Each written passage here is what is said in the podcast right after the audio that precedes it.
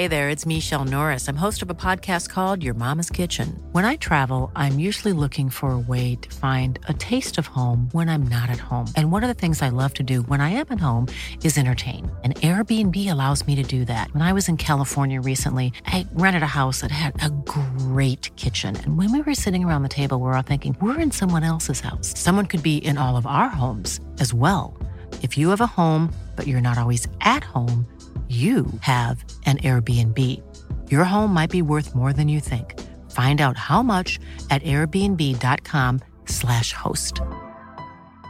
Many of us have those stubborn pounds that seem impossible to lose, no matter how good we eat or how hard we work out. My solution is PlushCare. PlushCare is a leading telehealth provider with doctors who are there for you day and night to partner with you in your weight loss journey. They can prescribe FDA-approved weight loss medications like Wagovi and Zepbound for those who qualify. Plus, they accept most insurance plans. To get started, visit plushcare.com slash weight loss. That's plushcare.com slash weight loss. Even when we're on a budget, we still deserve nice things. Quince is a place to scoop up stunning high-end goods for 50 to 80% less than similar brands. They have buttery soft cashmere sweaters starting at $50, luxurious Italian leather bags, and so much more. Plus, Quince only works with factories that use safe, ethical, and responsible manufacturing. Get the high-end goods you'll love without the high price tag with Quince. Go to quince.com/style for free shipping and 365-day returns.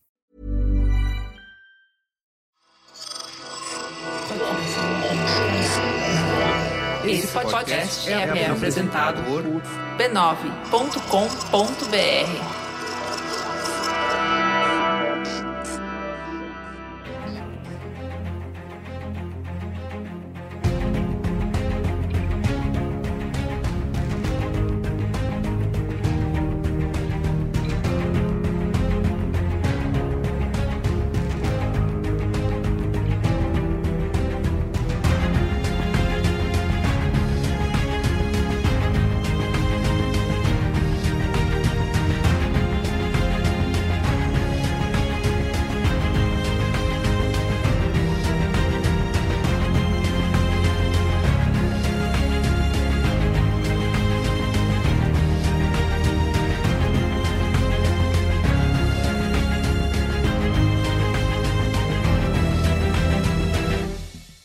eu sou Carlos Mirigo, esse é o Cinemático número 138. Estou aqui hoje com Pedro Estraza Fala, rapaziada! e Matheus Fiore. E aí, molecada, beleza? Bom, estamos aqui reunidos, né, toda a trupe B9 para falar de O Sete de Chicago. Estreia da Netflix nesse dia 16 de outubro, né? Filme escrito e dirigido pelo Aaron Sorkin. E a gente vai discutir ele hoje aqui nesse cinemático, tá? O segundo cinemático dessa semana. Certo, Pedro Estrada? Falamos sobre Certo. Lovecraft Country no episódio anterior. Se você perdeu, procura aí no seu feed e ouve nós, tá? Ô, Merigo, você vai dizer então que são os três do B9 falando do set de Chicago, é isso? Hum. É, piadas horríveis. Mas antes, quero aqui, como sempre, divulgar a família B9 de podcasts. Você pode acessar podcasts.b9.com.br ou procurar por B9 no seu aplicativo preferido de podcasts. Porque além do cinemático, duas vezes por semana, temos mais 20 shows na casa, tá? Pra você poder ouvir, te fazer companhia aí no caminho pro trabalho, lavando louça, limpando a casa, tá bom? Dentro do ônibus, do metrô, dirigindo, onde você quiser. É a lista que mais cresce no Brasil. Exatamente. podcasts.b9.com.br ou B9 aí no seu aplicativo preferido que você acha nós, tá? Vamos lá então falar de O Sete de Chicago. We want to underscore again that we're coming to Chicago peacefully, but whether we're given permits or not, we're coming. We're going to Chicago to protest the Vietnam War. And there's no place to be right now but in it. At the defense table. Abby Hoffman, Jerry Rubin, Dave Dellinger, Rennie Davis, Lee Weiner, John Freund, Tom Hayden, and Bobby Seale. These defendants had a plan, and the plan was to incite a riot. I call this portion of the trial with friends like these.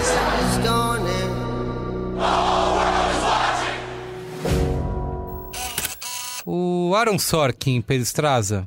Gente já falou dele aqui no, no cinemático, né? Não falamos ainda não. Não, ainda, ainda não falamos, apesar de Merigo ser um confesso fã de Aaron Sorkin né, neste programa. Já, já em outras ocasiões demonstrou seu carinho e paixão por este diretor, mesmo em instâncias duvidosas. Já Sou diria, tão, o- sou já diria o fã juiz. e tenho tanto carinho que nem o primeiro filme que ele dirigiu lá, o Molly's Game, né? Que como que a grande jogada? Nem esse eu ouvi ainda. A grande jogada, é isso. Não perdeu absolutamente nada, meu querido. Mas tá na minha lista, eu quero ver. Vale ver pelo efeito rolo compressor de terminar o filme estatelado no show de tanto roteiro, tanto diálogo. O negócio parece que tem 500 páginas só de fala, tá ligado? É uma parada Eu meio acho absurda. pior que o Chicago. É, não, de longe. Mas a gente chega lá, vamos, vocês estão queimando É. minha pauta aqui. E é, antes de o set de Chicago, que é o set, não o set de Chicago, não é sobre um set filmado em Chicago, é bom lembrar isso, sempre bom. Que a gente vai falar muito set, né, nesse, nesse programa. Vale dizer que Aaron Sorkin, antes de tudo isso que a gente tá falando, era um, é um americano de Nova York, de 59 anos de idade, que tem uma formação aí que, apesar de ser hoje um conhecido, celebrado, prestigiado roteirista de cinema de Hollywood, ele, é- ele queria ser ator no começo da carreira. Ele é formado em teatro musical na Universidade de Syracuse em 79. É um cara que voltou pra Nova York depois de se formar e logo no começo dos anos 80 ele ficou bu- buscando e trampando em vários bicos ali de atuação, cara. E é é a coisa mais interessante do mundo, porque você não espera que um cara desses é... Mais interessante do mundo? Caramba. É, mais interessante. Eu acho sempre interessante essas, essas peculiaridades da, da vida. Mas o fato é que a partir de certo ponto ele entrou em contato com uma máquina de escrever. Ele gostou do- de bater nas teclas e aí ele começou a trabalhar como roteirista. E ele estreou, na verdade, como escritor de peças de teatro. Em 90, 84 já ele escreve o Removing All Doubt no circuito off-Broadway ali e o negócio até que deu muito certo, né? Porque até chega 88, né? O cara já, já tá vendendo o roteiro da peça Feel Good Man por um valor de que tá na casa dos seis dígitos o acordo de compra dos direitos do filme. Então, e antes disso, antes mesmo do filme, da obra estrear na Broadway, cara, isso é absurdo, entendeu? O cara realmente foi se dando muito bem aí em pouco tempo aí dentro da indústria do teatro lá nos Estados Unidos. Mas é interessante, né? Você espera e fala assim, beleza, o cara virou um grande cara do teatro, vai ter umas puta peça, vai se fazer lá. Mas o cara rapidamente se pulou pra, pra do audiovisual, porque justamente no A Feel Good Man, que virou questão de honra aqui no Brasil, né, a peça, ele já é acreditado como roteirista único. Ele foi sabe, a própria adaptação do seu material para o cinema, né? E é um, um filme que tá aí nos catálogos dos títulos premium de serviço, de canal de HD, né, tudo mais. É, foi um, o filme foi um grande lance, né? Isso que é no começo ali do- dos anos 90, né? Meados dos anos 90. Foi um do- dos grandes filmes desse período, é, pelo menos em termos de popularidade, né? Eu tô lembrando errado ou esse é aquele com o. Tom Cruise, Tom Cruise. Jack Nicholson, Demi Moore, É, Kevin Bacon. Kevin é, Bacon. fala, you can't handle Isso, the truth. isso, isso, Esse- exatamente. Isso aí, essa se tornou um- uma das grandes cenas aí, né, da cultura pop. E é bizarro, né? Porque é justamente o primeiro trabalho do cara e virou esse bagulho monstruoso de bilheteria, de posição histórica até dentro da, da produção americana mainstream ali. E rendeu quatro indicações ao Oscar, nenhuma delas pra roteiro, né? Porque talvez olharam pro cara e falaram assim: ah, é muito jovem, não tem nada a ver com. A gente só quer os veteranos, né? Então. Mas conseguiu indicações, inclusive pra Jack Nicholson, foi indicado por esse papel aí no, no filme do Rob Reiner, que a gente esqueceu de comentar aqui. É, de qualquer forma, né? O sucesso é tão grande que o cara, obviamente, vai continuar fazendo uns trabalhos aí depois do. Depois do Questão de Honra, e isso inclui dois roteiros para o estúdio da Castle Rock na época, que foram Malícia, de 93, e o meu querido presidente aí, que é a comédia romântica do Aaron Sorkin aí, que é... É esquisito falar de Aaron Sorkin, falar de comédia romântica, um É. gênero tão emocional, afetuoso, né? Um cara que é tão cerebral, gosta de se achar cerebral, né? A partir daí, né, o cara ele vai ficar até o começo dos anos 2000 com pouca visibilidade, por quê? Porque ele vira script doctor. O que é script doctor? Script doctor é aquele cara que vai fazer pequenas intervenções em roteiros de Hollywood ali para tornar o material melhor ou mais é, palatável para o que os executivos querem do filme. Ele é um né? doutor de roteiros, é um médico de roteiros. Você leva o seu roteiro doente pra ele e ele Cê- cura. cê- É isso? Você re- repete aí o doutor de roteiro aí, que eu um- adorei a, a... Ele dá um remedinho, tira a febre, dá um remedinho e o seu Bota o roteiro cobertor sai... em cima. Isso. E o seu roteiro sai prontinho pra ser filmado, né? Exato. Ó, só pra vocês terem uma ideia do que ele fez, ele contribuiu com diálogos para o A Rocha, do Michael Bay. Filmaço. Ele reescreveu falas do Will Smith em Inimigo de Estado, do Tony Scott. E ele fez diversas contribuições para os filmes do Warren Beach, ou seja... É o vira o cara do diálogo ali, né? Você precisa melhorar o diálogo ali, a fala do personagem, chama o Aaron Sorkin. E isso E até é o que o- ele faz de melhor, na minha opinião, né? Se tu pega a rede social, por exemplo, os diálogos são incríveis. Não, é o que ele faz, né? É, eu acho que o roteiro dele é 90% diálogo E 1% fala, o resto é papel, sabe? É meio, meio loucura, assim, o que ele faz nos textos. O fato é, ele vai pra TV a partir de 98, 99, ele faz um, uma série chamada Sports Night na ABC, que foi cancelada depois de duas temporadas, o negócio não, não deu muito certo, era pra ser uma comédia, blá. Mas é claro, é, a partir de 99 ele vai criar e gerenciar uma coisinha chamada The West Wing, né? Que aí é, oh puta, sucesso, sinônimo de prestígio de TV nos Estados Unidos. Eu, eu não sei, eu nunca vi West Wing, mas para mim tem muita sensação, não sei se vocês viram essa série até hoje. Só sei da repercussão, nunca assisti nada mas é, é, é, um também outro grande produto, né, da televisão norte-americana aí. É, muita gente, se falou, TV de prestígio, né? Drama de prestígio. Exato.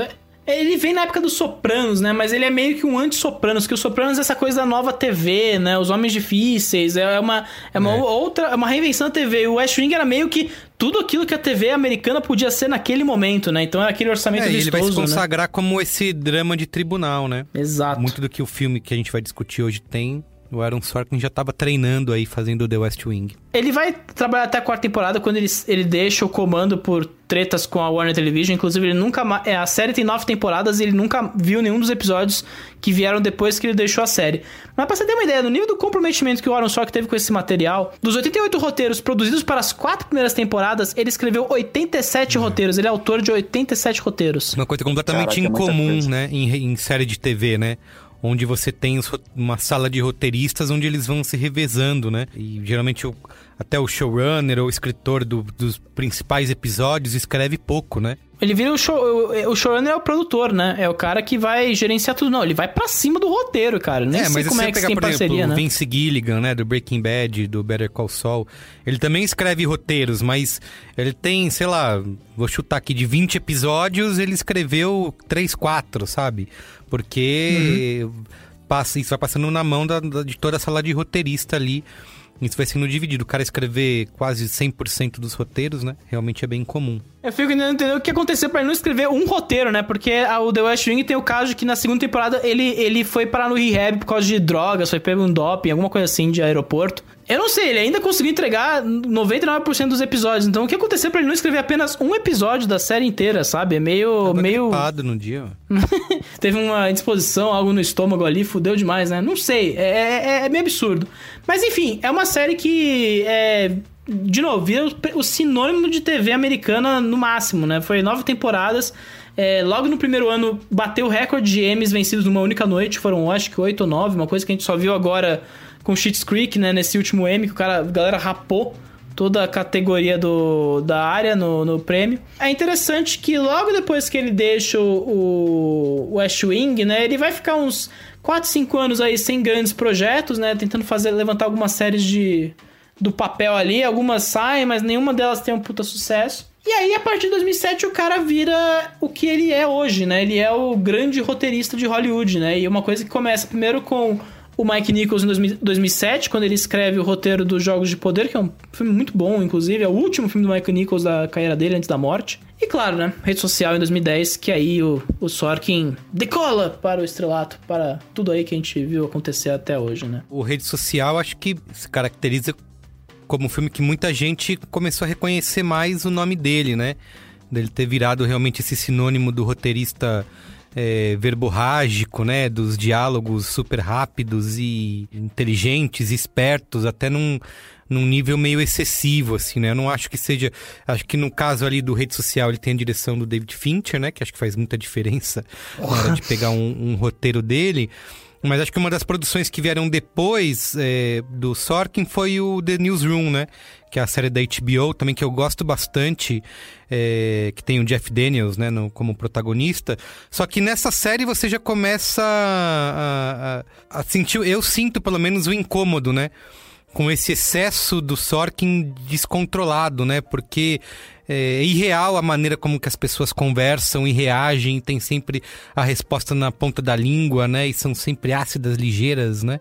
É, uhum. Então, é, nessa série eu, eu consigo ver um excesso de Sorkin, digamos assim, que na rede social funciona muito bem, né? Talvez até pela característica do projeto e pela direção ali do David Fincher, isso é um, é um pacote que se, se fecha melhor, né? Nesse sentido. Mas rede social é um dos grandes filmes, né? Da... Com certeza. Acabou de completar 10 anos, né? Do lançamento da rede social. E eu até, eu não sei se vocês concordam comigo, mas eu ouso dizer que a rede social vai ser um filme mais valorizado ainda ao longo do tempo, né? Eu não sinto que ele foi. Obviamente foi um dos, dos, grandes nomes daquela temporada de prêmio e tudo mais, mas ainda acho pouco, né?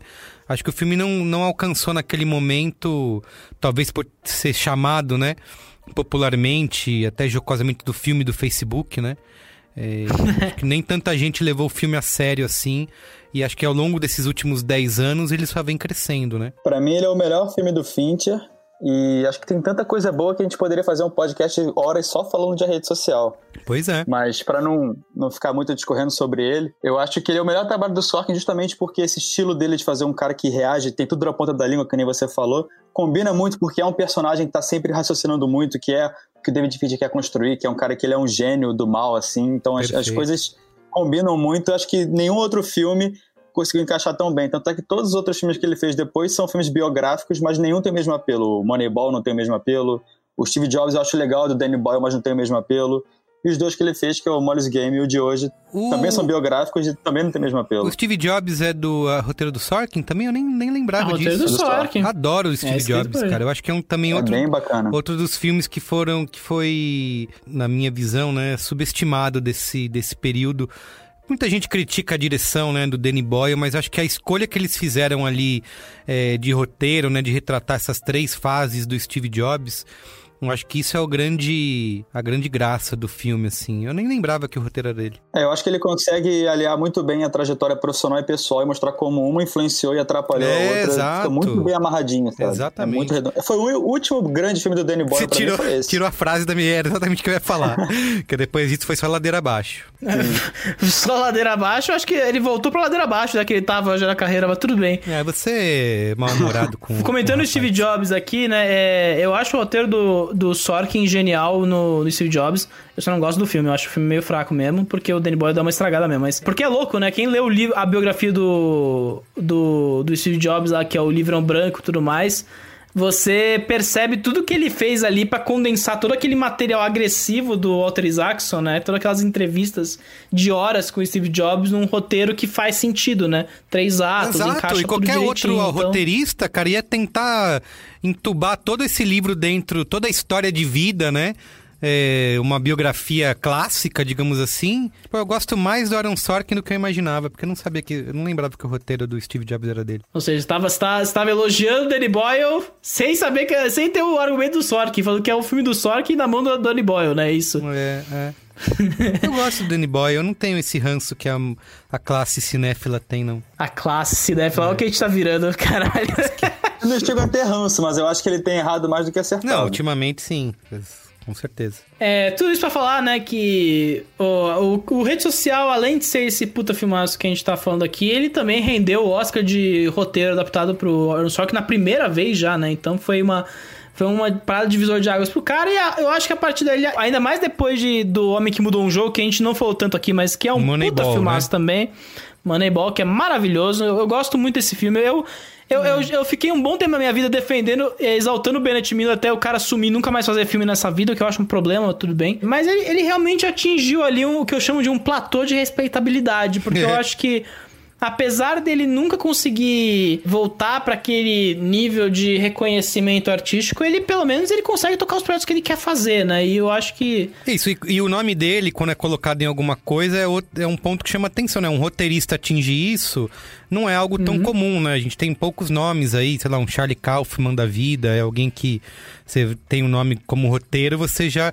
O, eu citei o Newsroom, foi isso, né? Ah, uma série da HBO escrita pelo Aaron Sorkin, né? Já vira um, já vira um lance, né? Eu ia usar o exemplo do Kaufman agora, porque tem muita gente que fala, ah, eu vou ver o filme novo do Aaron Sorkin. Tá nem aí pra quem é o diretor. Isso, exato, exato. Do Aaron Sorkin. Tanto que é curioso você falar que esse, o set de Chicago, é só o segundo filme que ele dirige, né? Porque o nome Sim. dele é tão mais presente que ele parece ser um cara que já dirigiu um monte de coisa, né? A gente acha, uhum. coitado do Rob Reiner, né? A gente acha questão de honra do Aaron Sorkin, não do cara, né? é. né? Coitado, assim.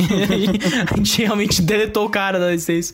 Não, mas é isso, né? Ele fez o set de Chicago, agora, é, antes ele fez o, a grande jogada, que rendeu ainda uma terceira indicação ao Oscar, que foi amplamente questionada, né, inclusive, na época, porque parecia meio esse, esse, automatismo, né? Só porque o cara escreveu ah. o roteiro, tem que indicar o cara pra categoria de roteiro adaptado, e o filme foi uma bomba, não foi? Foi todo. É, eu lembro que foi bastante criticado. Ele foi bastante dividido, o filme, assim, não foi uma coisa muito reconhecida, né? Enfim. Sobre esse filme, né, o Set de Chicago, é, vale dizer que esse projeto já existe há muito tempo, desde 2007 ele tá em desenvolvimento, mas é meio altos e baixos. Por quê? Primeiro, esse projeto vem da mente de Steven Spielberg, ele queria dirigir um filme baseado em todo esse tribunal aí do set de Chicago, né, que rolou na nos desdobramentos da Convenção Democrática de 68, né? Mais um desses eventos do verão de 68 aí, revolucionário, que tem tantos acontecimentos acontecendo, né? Uhum. É... E ele procurou o Sorkin na época, que tava, tinha acabado de fazer Jogos de Poder, tava aí com uma... Tava, tinha feito West Wing, né? Falou: não, eu preciso que você escreva esse roteiro, né? E, e aí esse projeto estava sendo escrito quando rolou a greve dos roteiristas de Hollywood. Olha só os efeitos desta, desta acontecimento. 2008, né? não é isso? 2008, e aí 2007, o projeto. 2008, né? 2007, 2008. Foram, acho que foram 100 dias de, de greve ali, e o projeto acabou perdendo é, muito do possível orçamento, que até porque a indústria entrou em crise, né? E ainda mais depois que veio também a, a crise de 2008 ali, quebrou todo mundo ali. Enfim. É, dizem que a televisão não se recuperou até hoje das perdas de audiência e Exato. faturamento. Né? É, teve, é, é, não, não tem como, é, foi, uma, foi meio que sem precedentes, mudou a indústria para todo sempre, e o projeto meio que foi abalado, né? Inclusive é engraçado, o Sacha Baron Cohen já tinha topado interpretar o Abby Hoffman já em 2007, é, só que aí veio a greve dos roteiristas, o cara perdeu dinheiro, falou, aí o Spielberg falou assim, olha, é, vamos dirigir esse filme só com desconhecidos. Isso quando o Spielberg estava querendo dirigir o projeto, sabe? Então, o projeto até tentou alguns passos depois, mas morreu ali. E aí ficou meio que indo e voltando à indústria. Teve gente como Ben Stiller e Paul Greengrass ligados na direção, sabe? Umas paradas meio. É... Ben Stiller. Imagina o filme do Ben Stiller do set de Chicago. Eu queria só deixar essa, essa curiosidade pro nosso querido público. Então, é, é, é, um projeto que foi indo e voltando até que em 2018 a Paramount resolveu bancar a bronca da distribuição e o Spielberg também tinha já falado, ó, eu quero fazer esse filme de qualquer jeito, eu tenho a Emblem, eu tenho a Emblem aqui, vamos produzir esse filme. E aí o projeto foi, começou a rodar e o Só acabou indo caindo de, de roteirista para diretor, até porque ele já tinha estreado na cadeira de direção, tá, tá querendo perseguir essa carreira agora, né? Então, é, é um projeto muito louco, muito longo, assim, né? E, e é interessante, em 2018, logo depois do anúncio, todo o elenco estava composto, estavam começando as filmagens, então eles estavam acelerados, eu acho que pensando muito exatamente por causa do Trump, né? Inclusive, esse filme foi para a Netflix porque o só queria a todo custo que o público visse esse filme antes das eleições presidenciais de 2020, né? Então, tá tem toda essa ligação aí política. Parabéns, Sock. Por fim, vale dizer que depois desse filme, né, é, o Sock já está em pré-produção para fazer uma cinebiografia da Lucille Ball, que é o I Love Lucy aí, a nossa a eterna queridinha da América aí na TV americana. Então, é, é um cara que vai continuar escrevendo, dirigindo. De novo, ele tem o mais importante de Hollywood, prestígio e respeitabilidade. A não ser que ele erre muito grosseiramente, uma coisa meio agressiva, o cara vai continuar produzindo até, até o dia que ele quiser. E tudo leva a crer que ele vai ter. Vai sair desse ano laureado aí, né? Bom, a gente vai falar isso depois na repercussão, tá? É, vou Boa. falar da sinopse primeiro. Sinopse. Sinopse! Era para ser um protesto pacífico durante a Convenção Nacional Democrata de 1968 nos Estados Unidos, mas virou um confronto violento entre os manifestantes, a polícia e a Guarda Nacional. Os organizadores do protesto são acusados de conspiração por incitar a revolta e o julgamento deles se torna um dos mais famosos da história norte-americana. Repercussão do filme aí no Letterboxd está com uma média de 3.8 no Rotten Tomatoes, 94% da crítica aprova. A nota do público ainda não foi divulgada, né? O Rotten Tomatoes está esperando o público assistir mais, em vez de ficar fazendo campanha de boicote. É, e no Metacritic, 76 de 100. É, o Pedro Straza vai falar de audiência e tal, aqui é da Netflix, não tem nada, mas enfim. É um dos filmes cotados aí, né? Para a temporada de prêmios 2020, 2021, Pedro Estraza. É, então a gente tá vendo, a gente tá vendo óbvio acontecer, né? Numa temporada que vai começar lá para março, provavelmente, ali oficialmente, né? mas já vai ter ciclos de crítica, prêmios acontecendo no final de ano.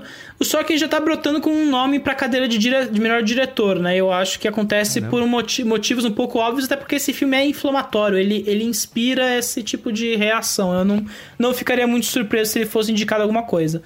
Mas é tudo muito vago. A gente, a gente vê a Variety e o Hollywood Reporter fazendo aqueles relatórios, o, a bolsa de apostas de quem vai cair, né? Mas a gente sabe que a Netflix vai gastar uma grana. A gente sabe que a Netflix tem o set de Chicago, tem o Maraine's Black Bottom aí, que provavelmente vai dar o Não, Oscar pro mas é um, também é um ano atípico, né? Assim, óbvio que a gente tá, che tá chegando no fim do ano, né?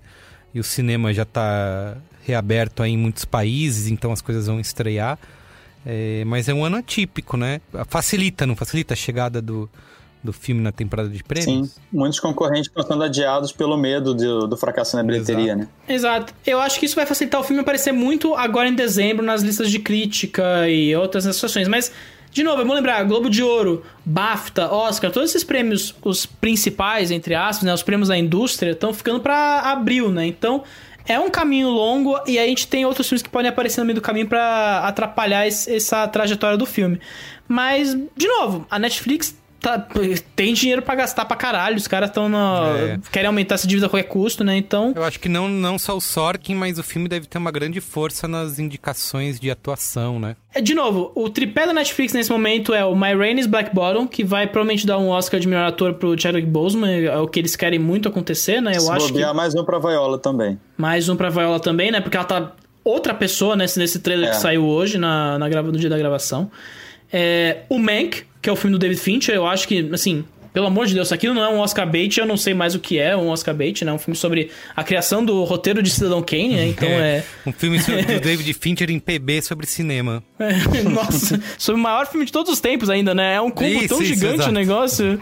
E, é claro, esse set de Chicago, né? Então, cara, é tudo muito no ar e a Netflix tá com muita força, né? E tem o destacamento Blood do Spike Lee também, que pode sempre tirar algumas atua- umas indicações, né? Então, há um limite 5 por categoria. Sempre é bom lembrar desse problema. Mas enfim, falando do que interessa, né? Grana, executivos, é, contas a pagar, é, acionistas, reuniões de acionistas. Como todo filme da Netflix que a gente tem falado nas últimas N semanas aí no meio dessa pandemia, a gente não tem muitos dados pra comentar porque, de novo, é, a Netflix não divulga dados muito confiáveis de, de bilheteria, né? A gente teve. A News até faz um relatório, mas vai demorar um mês pra isso acontecer agora direito, né? Então.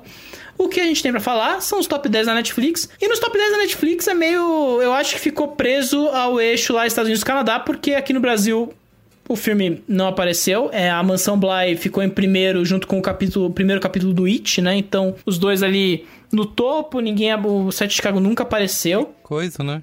É, terror, né, cara? Entrou muita coisa que a galera gosta na Netflix, eles acabaram ignorando as novidades, acredito eu. É, tem isso. E também né? não é um filme com tanto apelo pra quem não conhece a história. Não, eu digo sabe? pelo. É, verdade, porque é um, é um caso bem. É um caso bem norte-americano, né? Mas pelo elenco, né? Eu acho que tal. Eu imaginei que teria um apelo maior. Pelo menos pra entrar no top 10, né? Você fica com essa impressão, né? É. Mas, ó, é, ficou em terceiro lugar nos Estados Unidos, é, segundo no Canadá e no Reino Unido ficou em quinto lugar, né? É interessante notar que em todos esses rankings, Mansão Bly tá em primeiro lugar, isolado ali. Então, é, os fantasminha do Mike Flanagan estão fazendo sucesso. Por fim, antes da discussão, é bom lembrar que esse filme era da Paramount Pictures, né? E foi um dos filmes afetados pela pandemia do coronavírus. O filme estava previsto para sair nos cinemas pelas mãos da Paramount, mas aí, né, como o Merigo já bem definiu aqui no podcast, veio a pandemia aí, derrubou o filme aí da- das paradas aí. E a Paramount tá meio numa situação meio crítica, né? O filme foi comprado pela Netflix por 56 milhões de dólares e é o quarto projeto que eles colocaram ali pra venda e meio que vai esvaziando, né? Então, o que foi vendido? Um Crime para Dois pra Netflix, o Killers of the Flower Moon, que é o filme novo do Scorsese, que a Paramount ia, é, ainda distribui, mas foi pra Apple TV Plus, então quem vai ter a grana no fim é a Apple. É, Without Remorse, que é o filme do Tom Clancy, que é com o Michael B. Jordan, que foi pra Amazon, acho. E agora tá- a gente tá vendo o Príncipe Nova York 2 tá quase sendo vendido para a Amazon por um valor de 100, mais de 100 milhões de dólares. Ou seja, os caras estão meio que pagando as contas. Já foi, não foi não? Tá quase. Tá, tá ali em negociações finais, ou seja, vai rolar, provavelmente. E é assim, já tava rolando há muito tempo que eles estavam falando que ia rolar, né? Então, a a Paramount tá zerando a casa e ficando apenas com Top Gun e Transformers. E Missão Impossível. Ou seja, Tom Cruise e robôs. Sobre o top 10 da Netflix que a gente tava falando, até o Enola Holmes tá na frente do set de Chicago e esse estreou deve ter umas duas semanas É, já, né? Exato. E Enola Holmes é candidato a ser top 10 da história da Netflix, viu? Parabéns à Netflix por essa Caraca. compra. Muito Loucura. bem. Então vamos lá, vamos falar de O Sete de Chicago. Matheus, que é o autor da crítica, lá no B9, né? Você pode acessar b9.com.br e leia. Ou acessar o Instagram, ainda por cima, que tá com uma, um preview lindo no Instagram, que eu Nossa, vou ter tá que puxar um aquilo. saco do tamanho de uma lua pro Lucas De Brito, pelo design maravilhoso. Então convido o nosso ouvinte a acessar o Instagram do B9, seguir o Instagram do B9 e ler a crítica do Matheus pelo Instagram do B9, antes de ler a crítica do Matheus no B9. É isso. B9. Fim Ô. Matheus, vai lá, fala aí, o que você achou do filme? Cara, eu, eu tô fatalmente me tornando o chato do podcast. É muito triste isso, gente. Mais Porque que o Pedro, impossível. Pois é. Eu acho que é por isso que eu voltei, pra ser o cara mais chato do Pedro e ele ficar com a imagem melhor. eu não tô gostando de nada, gente. Tá difícil, mas eu realmente não gostei desse filme. Eu gosto do- Aaron Sorkin como roteirista, assim como eu gosto do Charlie Kaufman como roteirista, mas eu acho que os dois ainda estão muito longe de poder, de poder não, de conseguir transformar essas histórias que eles gostam tanto em filmes interessantes. Eu acho que, tanto no caso do Molly's Game quanto nesse, é, o Aaron Sorkin pega histórias muito interessantes e transforma num negócio que depende simplesmente da verborragia pura dos personagens. É só falatório, falatório, falatório. E tem um momento que parece que ele não tem o que ele contar sobre aquela história. Ele simplesmente botou as pessoas lá e falou: ah, atua aí em cima dessa história, desse roteiro. E é isso. Porque eu sinto que não tem nenhum um olhar moral e político muito forte sobre aquela história que ele tá contando. É um negócio muito básico, muito superficial, que eu até concordo, tipo, pessoalmente, politicamente concordo com ele, mas eu acho que ele não faz isso de uma forma muito interessante. Como eu também acho que nem os atores ele, ele dirige bem. Eu acho que todo mundo ele tá muito no automático. O Ed Redmayne, que eu já acho ele meio fraco, ele tá muito no automático. O Mark Rylance tá repetindo o que ele já fez em todos os filmes que eu já vi do Mark Rylance. Enfim, eu acho um pouco desanimador. Eu acho que é uma história que ele sabe que quer contar, mas ele não sabe como contar. Ele não consegue emocionar a gente com aquilo. Ele perde as oportunidades de dramatizar coisas interessantes. Ele perde a oportunidade de debater temas importantes. Por exemplo, o personagem que pertence ao grupo dos Panteras Negras, que é um dos caras que mais se ferra no filme. É o negócio mais interessante que mais me engajou no filme. Tem uma hora que ele simplesmente desaparece da história. Só que ele desaparece sem deixar uma contribuição narrativa pro resto da história, sabe? Ele simplesmente ele ocupa o papel dele ali, acabou e passou, e é isso. Então eu sinto que são coisas que funcionam até uma vez ou outra muito isoladas, mas que ele nunca consegue amarrar tudo para contar uma história, Ó, fazendo uma história sobre isso, sobre, sei lá, as falhas do sistema judicial americano, sobre os problemas da política de guerra americana. Eu não consigo encontrar algo que una tudo que está acontecendo no filme. Eu acho que é simplesmente um apanhado de coisas que ele contou e não soube como transformar isso em cinema. Perfeito. E você, Peter Straza? Eu. Mate- O Matheus de- deu uma um aviso ali e falou: não, vai, vai, vai ser difícil. Eu falei: tá bom, vamos ver. E pra mim foi, foi bizarro, porque até, sei lá, até os últimos 15 minutos eu tava tipo. Eu tava até tranquilo, cara. Assim, eu, eu tive um trauma muito grande com a grande jogada do Aaron Sorkin, eu acho que é válido explicar isso. Eu achei um filme insuportável de cabo a rabo, assim, é meio que, assim, é o Sorkin no seu pior, naquilo que o Merigo falou. É um atropelamento de de falas e diálogos, tipo, não para de falar, é, tipo, insuportável. O Sete de Chicago, eu fiquei surpreso que é um filme ágil, no fim das contas. Ele não é um filme que eu, eu sofri em nenhum momento ali durante a sessão ali, então, aí eu vou usar um termo que o Merigo vai, vai me zoar, mas eu, eu, vou- eu acho que é positivo, acho que é um bom exemplar de filme pra TV, até se for pensar enquanto, enquanto narrativa e direção, né? É o drama de tribunal tradicional, é, o- é o caso ali, né? Aí você tem uma relação com o juiz, que é muito escrota, que tem, tem um advogado completamente. que tem uma relação meio esquisita que a gente pode discutir nos spoilers. Enfim. Tem inúmeras questões ali de um que caracteriza o retrato histórico ali, ou uma tentativa de retrato histórico, né? Eu acho que a gente tem, eu tenho gostado de ver os, os americanos reagindo, né? Porque é um caso muito marcante na história judicial americana. É, e com eles falando, cara, as coisas que foram deixadas de fora, as decisões do Sorkin ali nos retratos, e inclusive acusações do Sorkin ser um centrista do caralho, e beleza. Aí eu, eu vou deixar isso pros spoilers porque eu não acho que se pese tanto na avaliação do filme. Mas até os últimos 15 minutos, cara, eu tava pronto pra passar pano, sabe? Tava pronto pra falar assim, cara. é- não é genial, vai ser pagado de a coisa mais maravilhosa do mundo, mas não é, mas ainda é um bom filme, ainda é um filme interessante, é um filme que te deixa inflamado, né? Eu acho que o Merigo vai até falar com um pouco mais de propriedade disso. Mas aí os últimos 15 minutos, cara, ou sei lá, ou a reta final do filme é uma parada assim que você denota claramente o amadorismo do Sorkin do diretor, sabe? E aí você percebe que ele queria muito ser o Spielberg nesse filme, sabe? De ser uma parada meio. Ah, os grandes valores, a democracia americana. Só que o. Cara, eu, eu terminei o filme puto, porque eu falei, não é nada disso, ele tá querendo só copiar do cara de uma maneira mais cafona e absurda possível, sabe? E aí meio que quebrou uma ilusão pra mim, aí eu comecei a- Quanto mais eu penso no filme, é aquela coisa, né? Quanto mais eu penso no filme, mais eu fico um pouco meio tenso, assim. Mas ainda assim, cara, esse filme tem momentos divertidos. Tem ah, o Jeremy Strong e o Sacha Baron Cohen mandam bem pra caralho nos papéis. Aí o Sacha Baron Cohen, ele faz muito bem esse personagem do Abby Hoffman, assim. Ele tem essa... Eu acho que é, alguém disse que ele entendeu melhor o personagem que o Aaron Sorkin entendeu. E eu acho que eu concordo plenamente. É um cara que faz uma maneira tão genial ali. Eu, e eu, eu, comecei a reparar mais no Sacha Baron Cohen com esse filme, assim, que é um cara que eu nunca tive tanto, tanto apreço, assim. Ó, tem uma galera que vai gosta muito do Borá, né? Inclusive vai ter a sequência. Tem isso. O Mark Rylance, apesar da peruca, manda bem. Eu gosto do Mike Rylance. É, tem o Joseph Gordon-Levitt aí de volta, né? Fazendo seu terceiro filme aqui no ano cinemático, né? Então... Nossa, eu tinha é... até esquecido. Fez. Ele tá totalmente qualquer coisa, coitado. Mas não dá nem pra culpar, não dá nem pra dizer que é um defeito, né? O personagem dele é pequeno mesmo, fazer é, o quê? Não tem como. E tem o Frank Langla, né, cara, que faz uma coisa meio cartunesca, mas você fala, ah, tá legal, ele faz realmente um scroll do caralho no filme, você realmente sente raiva daquele juiz que é um inepto do cacete, né? Então, é um caso que ele é interessante. E, e, eu ver esse filme, né? Eu não sei o Merigo, Merigo Matheus, mas para mim, ver esse filme, né? Como alguém que nunca tinha ouvido falar do caso, nunca tinha sabido os, os, detalhes, né? Não sabia quem era o Tom Hayden, Abby Hoffman, é, Bob Seale, né? Só sabia quem era o Fred Hampton porque viu um filme duas semanas atrás que falava do cara. Mas assim, é muito interessante, sabe? Como, como ver esse retrato na, na Netflix. Então, esse filme tem bons momentos. É uma pena que eu acho que o Sorkin, ele ainda ele é muito frágil como diretor, e aí tem as questões do retrato aí que a gente pode falar mais nos spoilers. Enfim, queria saber de Carlos Merigo aí a opinião dele, que agora vai vir mandando a gente tomar no cu com todas as palavras possíveis aí. Não, assim, eu. você ter, eu não sabia disso da, que o projeto tinha surgido é, como um filme do Spielberg, né? Isso explica muita coisa, inclusive, né?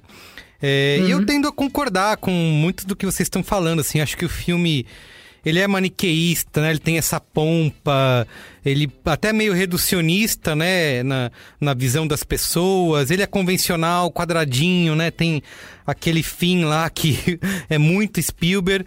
Só que eu adorei cada minuto, cara, desse filme, assim. Eu adoro o drama de tribunal. E eu acho que o Sorkin, ao contrário de outras produções dele, talvez eu esteja até falando bastante de Newsroom, porque é uma série que eu assisti toda e me incomodou, né? Porque determinado momento você cansa desse estilo, né? Você fala, meu, isso é irreal, ninguém fala desse jeito, sabe? Relaxa um pouco. E eu acho que nesse filme ele tá até controlado, né? Eu acho que ele consegue ao mesmo tempo que ele consegue ter o diálogo dele nítido e cortante, né?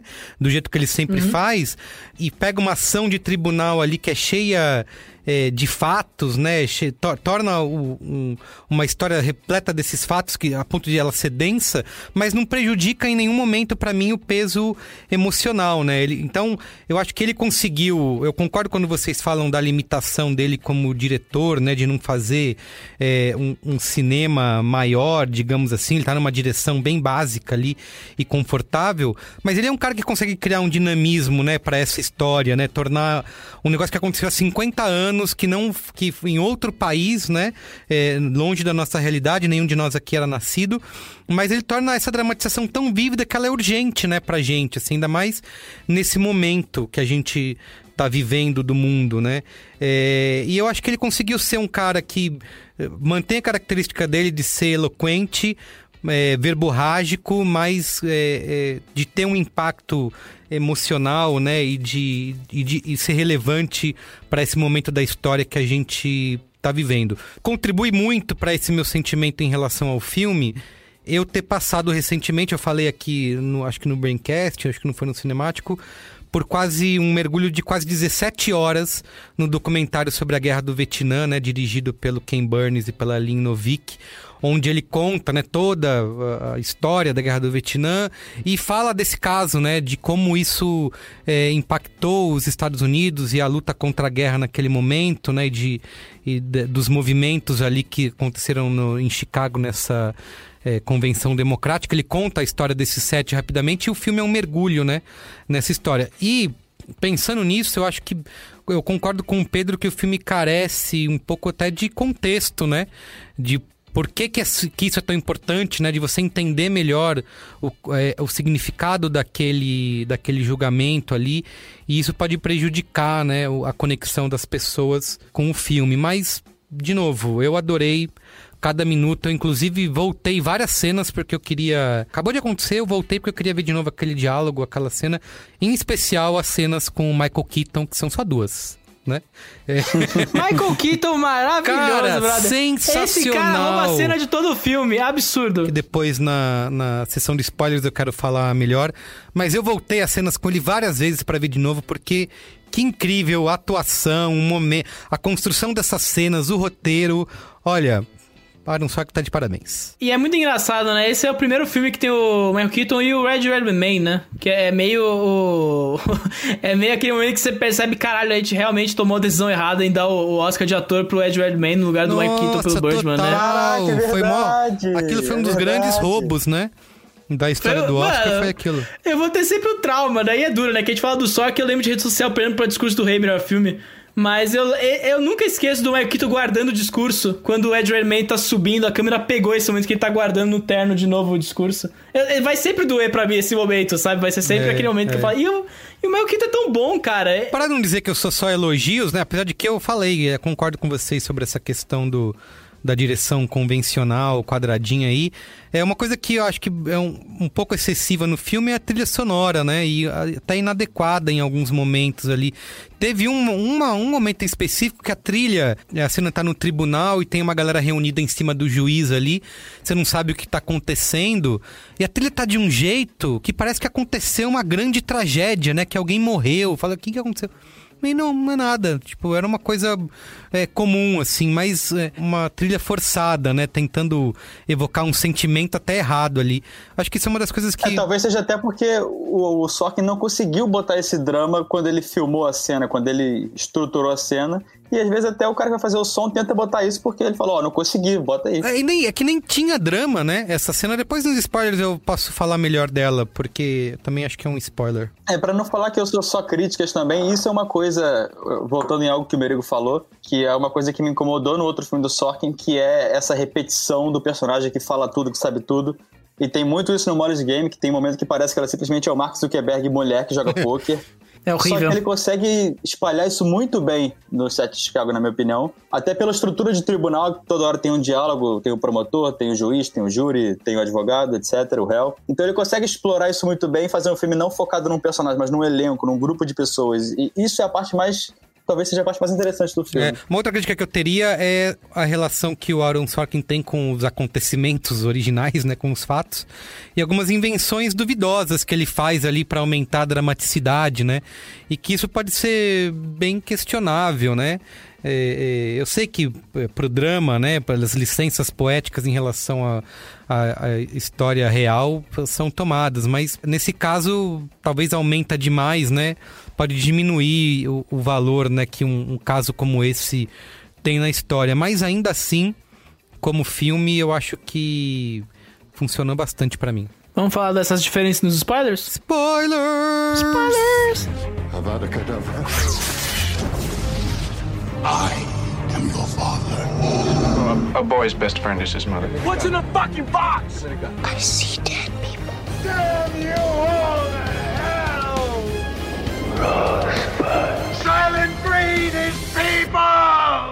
Olha, quero começar falando aqui de spoilers, desses dois pontos que eu deixei pra depois. É, primeiro, essa cena, né? Porque o personagem lá do. O Abby Hoffman, né? Que é o personagem do. Baron Cohen. Baron Cohen. Baron Cohen, é. Ele fala assim: ah, eu estou disposto a não sei o quê, até com a minha própria vida, né? Aí corta. Aí vai pra uma cena que tá todo mundo em cima do juiz ali no tribunal, uma música super pesada, meu Deus. A conclusão que você tira é que ele se matou, né? Que ele morreu. Não, era só a mina lá que tinha sido é, supostamente, né? É, ameaçada, né? Pra tirar ela do júri, que não não precisava ter essa trilha. Mas o que eu gosto muito, o que eu falei das cenas do Michael Keaton, né? Tanto a primeira cena com ele na casa dele lá, e todo aquele jogo que ele faz com, os, com ah, os agentes do governo que foram lá acompanhar aquela reunião, o Mike Rylance, né? Fala, tô aqui, mas não tem nada de, de duvidoso nisso, não tem nada de eh, que possa ser, sei lá, corrupto, né? É, e esses dois caras não precisam tá, não precisam estar aqui. E falaram, eles dois caras estão aqui exatamente pra testar que não tem nada de corrupto, né? Pode falar. Então, todo esse jogo que ele tem com aqueles dois lá, eu acho que essa cena é muito boa. E aí a cena que ele, ele resolve, né? Ele, nessa reunião, resolve testemunhar. Cara, toda a cena do tribunal com ele é fantástica. Eu acho que eu voltei umas três vezes pra ver de novo. Até aplaudir, né? Nesse momento quando o Michael Keaton tá lá. Acho que merece ser reconhecido. Não foi reconhecido pelo Birdman de forma injusta, mas tá aí a oportunidade de fazer. Não faz nada demais, né? É só um papel, ele tá sendo praticamente ele mesmo. Num ano Mas- atípico, sem tantos concorrentes, né? É. Why not? Fácil. O Michael Keaton tá sendo só ele mesmo, mas é muito, mas é uma cena muito bem escrita pro papel dele ali. É, e a cena é muito forte porque no filme todo os, entre aspas, mocinhos, os principais, estão apanhando no tribunal, estão sendo É. engolidos pelo juiz.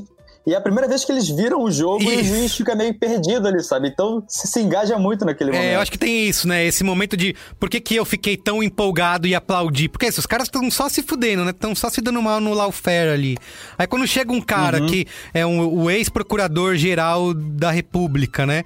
Que topa fazer um depoimento e finalmente é, aponta o dedo na cara de alguém, né? Ainda mais com o juiz fazendo toda aquela sacanagem.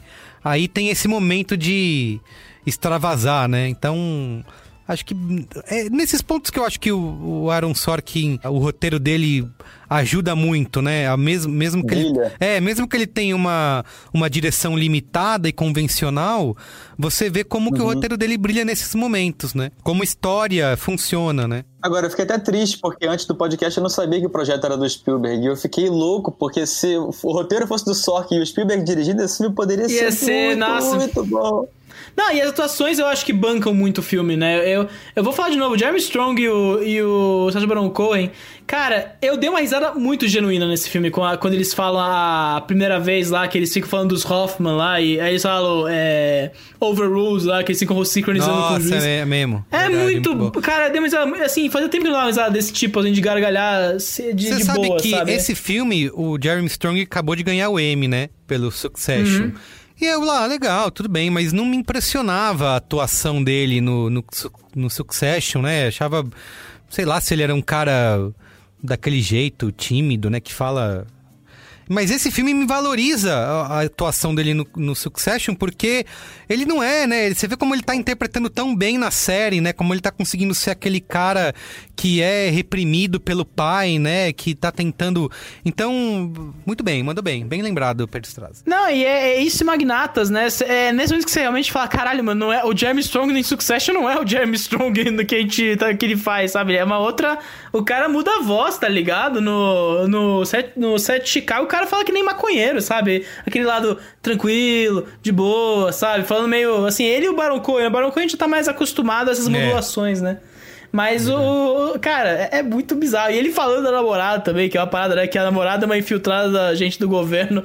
Aí ele fala: Ah, mas como assim? Você mexeu no meu romance aqui, cara? Você tá mexendo. Você tá fazendo chantagem com o meu emocional lá É, pra cima é. do Joseph Gordon Lewitt. As atuações são muito boas, né? E eu, eu quero falar aqui do Mark Rylance também, aquela hora que ele grita pro juiz. eu- ele não está sendo representado por ninguém, né? Do Bob Seal.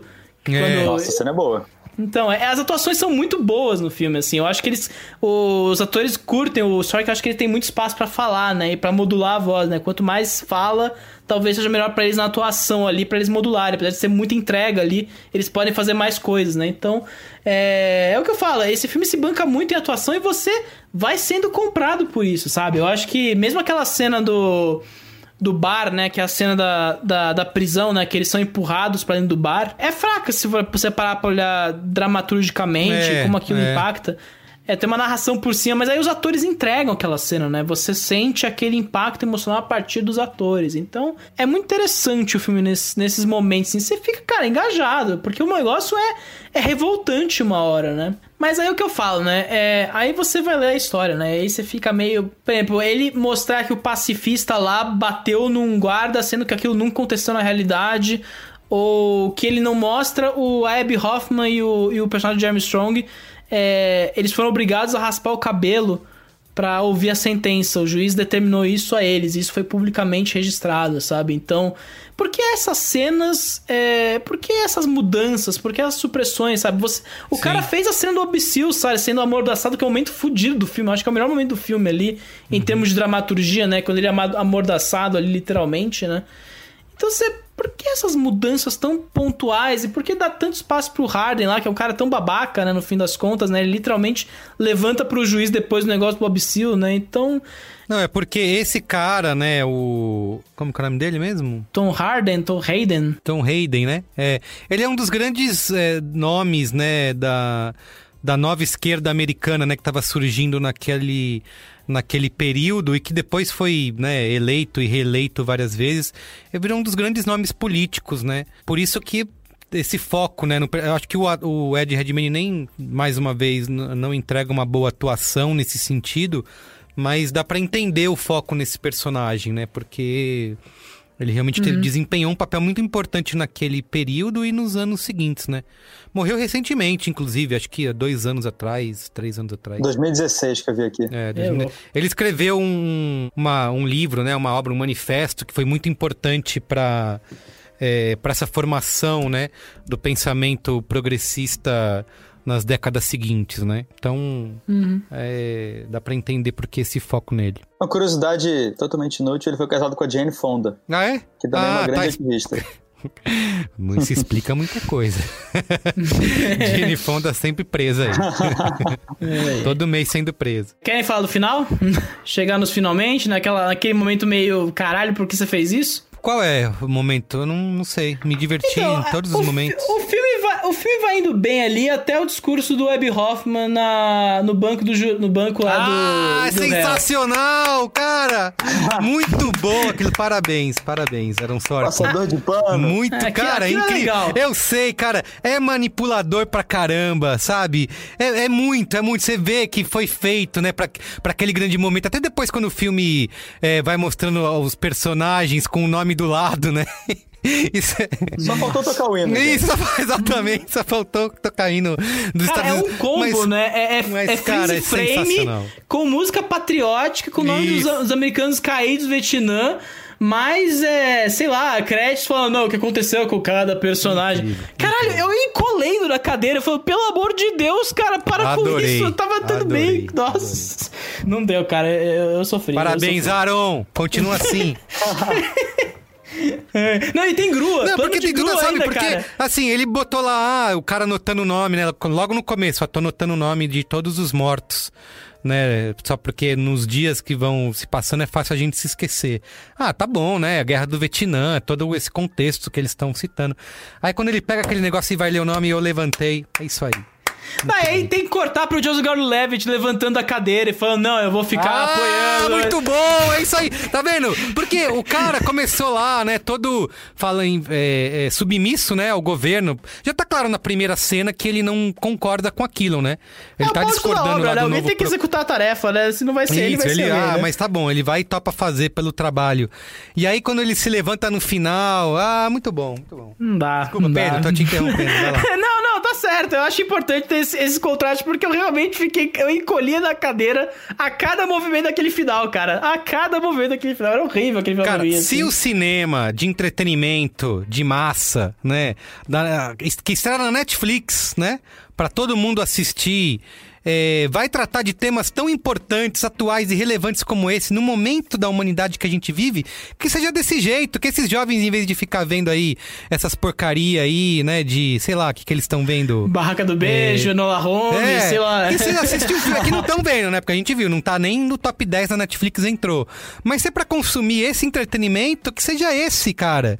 E de é. que vai inflamar as pessoas, né, a sair de casa. Olha só, as pessoas que foram injustiçadas né? E fizeram e lutaram pra gente ter um mundo melhor, que não tá melhor coisa nenhuma, né? 1968 e 2020. É, de, ah, tá dividido pelo, pelo quê? Questão de minutos, né? Então Exato. que seja isso. Deu ruim. Deu muito Exatamente, ruim, não, cara. Perfeito. Não, se é pra fazer isso, que seja isso. Você viu? Fez todo sentido, né? Minha frase Fez super profunda. Sentido. Se é pra fazer esse entretenimento, que seja desse jeito. Exato. Não, mas é isso que eu falo. Eu acho que a grande vantagem desse filme em relação à grande jogada é isso. Se a grande jogada era insuportável, tipo, você não vai. Esse filme, pelo menos, é inflamatório. Esse filme, esse filme pelo menos, chega a um ponto, né? Ele tem alguma, alguma missão ali que deixa o Sorkin meio norteado, né? Então, eu, eu, eu, consigo, eu consigo passar pano, mas eu não consigo passar pano pra final cafona, cara. Isso não dá, entendeu? Não dá. Ah, tá bom demais. Que você. Já vi tanta coisa pior tanto filme cafona que não ah, funcionou. com certeza. Já vi tanto final cafona que não funcionou, sabe? Que vem com esse, com esse maniqueísmo aí, né? Da trilha sonora alta e todo mundo se levanta e aplaude. Meu Deus, que, né? Um momento patriótico e ufanista. Esse pelo menos funcionou pra caramba, sabe? Foi muito bem encaixado. E aí quando ele entra naquele esquema que eu falei, né? Spielberg faz muito isso, outros, outros filmes já fizeram isso de... Spielberg é o melhor nisso, eu queria dizer. Nome do... no, vem a cara do, do ator e o nome é do lado, né? Só faltou a foto da pessoa na vida real. Exato, faltou, é, exato. Eu quase eu achei, achei que ia rolar. muito isso no filme, cara. Era, era, era tipo combo maior, assim. Foi bingo, assim, foi meio fechando. Eu acho que o Michael Bay fez isso mais legal no Sem Dor Sem Ganho. As pessoas reais, o futuro delas lá. Eu adoro esse filme. É, a cara do Merigo. Desculpa, eu realmente gosto desse filme, não foi onde eu gosto. Eu gosto muito, muito desse. É o melhor que o de Wall Street, inclusive. Eu gostei tanto do set, eu gostei tanto do set de Chicago que eu queria mais, cara. Podia ser ter sequência, né? Aqui já acabou. Os oito de Chicago, os nove podia de Chicago. ter, exatamente. queria ver, podia ser uma série, podia ter horas e horas daquele. Acho que se resolveu muito rápido. É verdade. eu acho que esse filme, pelo menos, ele é uma evolução muito grande no, no Aaron Sorkin como diretor. Porque enquanto o Kaufman, eu acho que ele tá definhando, e cada filme é. eu acho ele um diretor pior, o Sorkin, pelo menos, ele consegue, tipo, que o Pedro falou, tem gente que acusa ele de ser um pouco isentão. Eu não acho nem que ele seja isentão, eu acho que ele se posiciona do jeito que ele quer se posicionar ali, sabe? Eu acho que a dificuldade dele mais é transformar isso em história. No Morris Game, não. Ele, no Morris Game, ele total perde controle do filme, sendo que ele retrata a história ali, uma história bem complexa, do jeito, do jeito mais maniqueísta possível. E eu não sinto isso tanto no set de Chicago. Eu acho que ele conseguiu botar uma mínima complexidade ali. Então, eu não gosto do filme, não gosto, mas acho que aos poucos, pelo menos, ele vai mostrando que ele tá aprendendo alguma coisa, vai melhorando, ah, vai contando histórias mais Esse legais. programa é uma passação de pano gigantesco para o Sork, tá ficando fedido aqui o negócio, tá, tá foda. Não, minha nota ainda é baixa, minha nota ainda tá. é baixa. Eu vou dar minha nota então, já aqui, ó. Porque vou botar essa média pra cima. Porque esse é um dos grandes filmes de 2020, tá? Meu Deus. Quero ver lá todas as indicações ao Oscar lá. Filme, roteiro. Diretor não, mas atuações tem um monte ali que também pode. Quero ver o Michael Keaton lá, coadjuvante. Tá bom? 4,5 a minha nota. Ô, oh, louco. Caralho, Merigo dando 4,5 é, é, é eu dando 4 estrelas nesse programa, cara, é violento. Nunca aconteceu. Você já deu 4 estrelas pra alguma coisa? Além de joias brutas? Puta. Ah, eu dei pra. Eu dei pra, eu dei pra. Não, do Joyce Bros eu dei 5. O Normal People eu dei 4, ó. Tá, tá, tá, tô ali, tô chegando. eu vou descer pra puxar pra baixo, vou dar um e meio. Eu daria dois, que? mas vou descer um pouquinho. Você tá diminuindo sua nota que você mesmo deu? Sim, pra Cara, puxar pra baixo. Essa média tá muito alta Caraca, aí, velho, que perseguição. Olha só. Caralho, agressividade oh, total. Mas é o melhor assim. filme do Aaron Sorkin de 2020, gente. Ah. Caralho. Então é isso. A gente chegou. Esse programa vai se aproximando aos poucos da violência gratuita pura, né? Cacete, brother. Ó, a democracia aí sendo erodida a cada dia, as nossas instituições estão sendo destruídas. Foi um sonho efêmero. E você tá contribuindo para isso.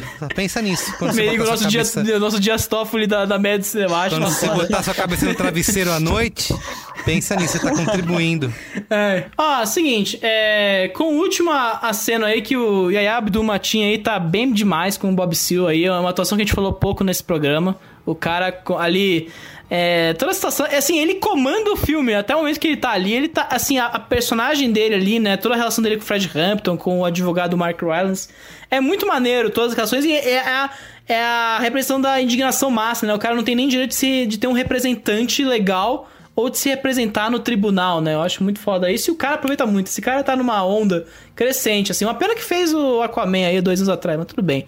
É o magnetismo é... literal, porque quando o personagem dele fala, todo mundo vira para ele, olham, os caras que estão de costas viram para olhar para ele, é, é, muito forte mesmo a presença dele. É a melhor coisa do filme para mim também. É, não, esse cara, esse cara tem um futuro radiante pela frente, cara. E, e ele já acabou de ganhar um M pelo Watchmen, né? Ele fez o Dr. Manhattan. Eu vou dar dois e meio, cara. De novo, eu, eu fui traída por aquele final. Aquele final me quebrou de um coração de uma maneira, assim, que eu tava pronto pra dar um. um assim, tá bom, Cês é um filme pra TV coração, do Warren Sorkin, beleza. Querem, vocês querem só cinismo e e, e que mais? Sei lá, meu. Eu, que, eu quero luta, eu, eu quero, quero agitação. com turbo e o Vin Diesel é. Caramba, vocês estão muito Eu só quero um filme inflamatório que seja bom, entendeu? Eu não quero só um filme inflamatório pelo filme inflamatório, pelo amor de Deus. Então, a médio cinemático vai ser 2.83 que é três estrelas aí. Merigo salvou o dia pro Sork aí. Tá tudo bem, essa nota é decente pro Sork, tá tudo bem. Tá alta, hein? Lamentável. Bom. Esse programa se aproxima da briga pura e simples a cada episódio, tá ficando difícil. Então vamos lá, antes da gente encerrar, vamos para o nosso momento pós-créditos aqui. Outras estreias da semana, Pedistraza. Você assistiu até filme do Adam Sandler, Eu né? assisti até filme do Adam Sandler. Que virou fã agora. É, vou ver. Renovei a carteirinha de fã da Happy Madison depois de ver o Joias Brutas, aparentemente, né? Estamos aí Eu já nessa... encomendei a minha. Enfim, ó, é... a semana passada a gente não deu tempo de fazer porque a gente teve dois programas gigantes, maravilhosos aí, que podem ser escutados, né? Sobre a Maldição da Mansão Bly e o The Boys aí, ouçam, tá maravilhoso, cara. Os dois programas, é... Vale muito a pena. Mas estreou semana passada um filme que fez muito sucesso na Netflix, mas não deu tempo da gente falar, né? Que foi o Halloween do Ruby. Que é o novo filme, do... justamente o novo filme do Adam Sandler aí. Que é um filme simpático, cara. Assim, dentro dos padrões da Happy Madison, que a gente tá acostumado, cada um tem a gema que a gente merece, todas aquelas desgraças alheias que o Adam Sandler proporcionou à humanidade. É um filme com uma moral bonita, de é, família tudo mais, todos aqueles temas meio familiares. E assim, ele tem realmente uma, uma, uma alegria de existir ali que me pegou de jeito, assim. Então, é. Uma alegria de existir. O Steve Buscemi e o Rob Schneider, de todas as pessoas, eles têm uma dinâmica no filme ali no final que é maravilhosa, assim. É tipo uma coisa que me tirou umas risadas sinceras. E tem um in memória pro Cameron Boyce no final do filme ali. Então você percebe que tem uma uma intimidade o filme ali entre si você acaba se, se envolvendo ali. Não é um caso meio gente grande que é só piada de peido por duas horas, sabe? Mas funciona. É um filme que eu acho decente ali pro padrão da, da Happy Madison. Enfim, é, além disso, eu queria só comentar aqui: teve o brasileiro Ontem Havia Coisas Estranhas no Céu chegando na Netflix na última semana. E teve o 40 Year Old Version, que é um filme independente, aparentemente em preto e branco também, que tá fazendo. tá dando um burburinho, vale a pena dar uma olhada. E claro, tem quatro filmes da Blumhouse de terror aí que estão rondando a Amazon Prime Video aí. Eles têm mais quatro pra vir em novembro, mas só dando nome a, o, os nomes aos bois, né? É o The Black Box, The Lie, Evil Eye e o Nocturne aí. Todos os filmes aí que estão rodando o festival há dois, três anos atrás. Aí o Black Box 2017 ainda, por cima, se não me engano. Esse. Ontem havia Coisas Estranhas no Céu, eu vi em Tiradentes em janeiro e é um filme bem bacana de assistir, bem bacana. Fala aí É um mais, docu- pô. É um documentário que mistura ficção e realidade e o rapaz filma a realidade da família dele dentro de casa. Só que eu nunca vi um documentário. Tipo, em muito tempo eu não vi um documentário que o diretor se expõe tanto, sabe? Expõe tanto ele e a família. Mas é um negócio muito bonito, sabe? E o final é. é, assim, é um, não tô com o filme tão fresco na cabeça porque o filme foi visto por mim em janeiro, no meio de uma maratona de 50 filmes por dia, né? Mas Uhum. as memórias são muito boas e foi um dos que eu mais gostei em Tiradentes. Ah, então legal. Vale a pena, vale a pena dar uma olhada. Eu quero ver, tá salvo na minha lista, só que não tá dando tempo. A fin- a reta final de ano tá começando a, comer a gente ao vivo aqui. Então, é, fica nas suas recomendações aí, vê. É, tentem ver não filmes que estejam na Netflix, mas vejam filmes- esses filmes que estão na Netflix, são bacanas. Também vale dizer que tá chegando a Mostra de São Paulo, né? O principal Exato. festival de cinema de São Paulo. E Na verdade, podcast- começou hoje, né, Matheus Fiore? Ah, é verdade, começou hoje. E quando esse podcast sair, já vai ter o nosso texto com algumas recomendações aí para você, se quiser conferir, que vai ser 100% online a mostra esse ano, né? É, Seis só- reais o só- ingresso, vai. Vale a pena velho, gastar um dinheiro pra ver essas coisas. A plataforma parece segura, vai. Sim, tá bem bacana, tem umas recomendações lá que a gente deixou e é isso aí, fica a dica. Muito É bem. isso. Então é isso, gente. É isso. É isto. Obrigado, viu? Quem quiser entrar em contato com a gente, cinemático.b9.com.br. Também pode seguir a gente lá no Twitter, segue também B9 no Instagram, Brains9 né, no Instagram, e no Letterboxd também tem cinemático, letterboxd.com.br cinemático. A no- A gente compila todas as notinhas lá para você ver essas injustiças que Matheus Fiore e Pedro Estraza cometem aqui. Mas eu tô aqui! Nossos textos também estão no Letterboxd pelo Letterboxd do B9. Isso aí, Exato. muito bem. Então quem E quiser eu ler... queria deixar uma promessa aqui no, no programa sobre o set de Chicago. Como a gente grava muito sobre série, os dias que só que tiver episódio de série, ou seja, não entra no Letterboxd, eu vou, colo- vou atualizar o Letterboxd com uma dos episódios passados que a gente não colocou no Letterboxd. Então, me cobrem! Tô aí hoje colocando promessas que eu não sei se vou conseguir cumprir, mas estamos aí. Parabéns, Pedro Estraza. Obrigado, viu, gente? Valeu, galera. Tchau. Beijão, galera. Tchau!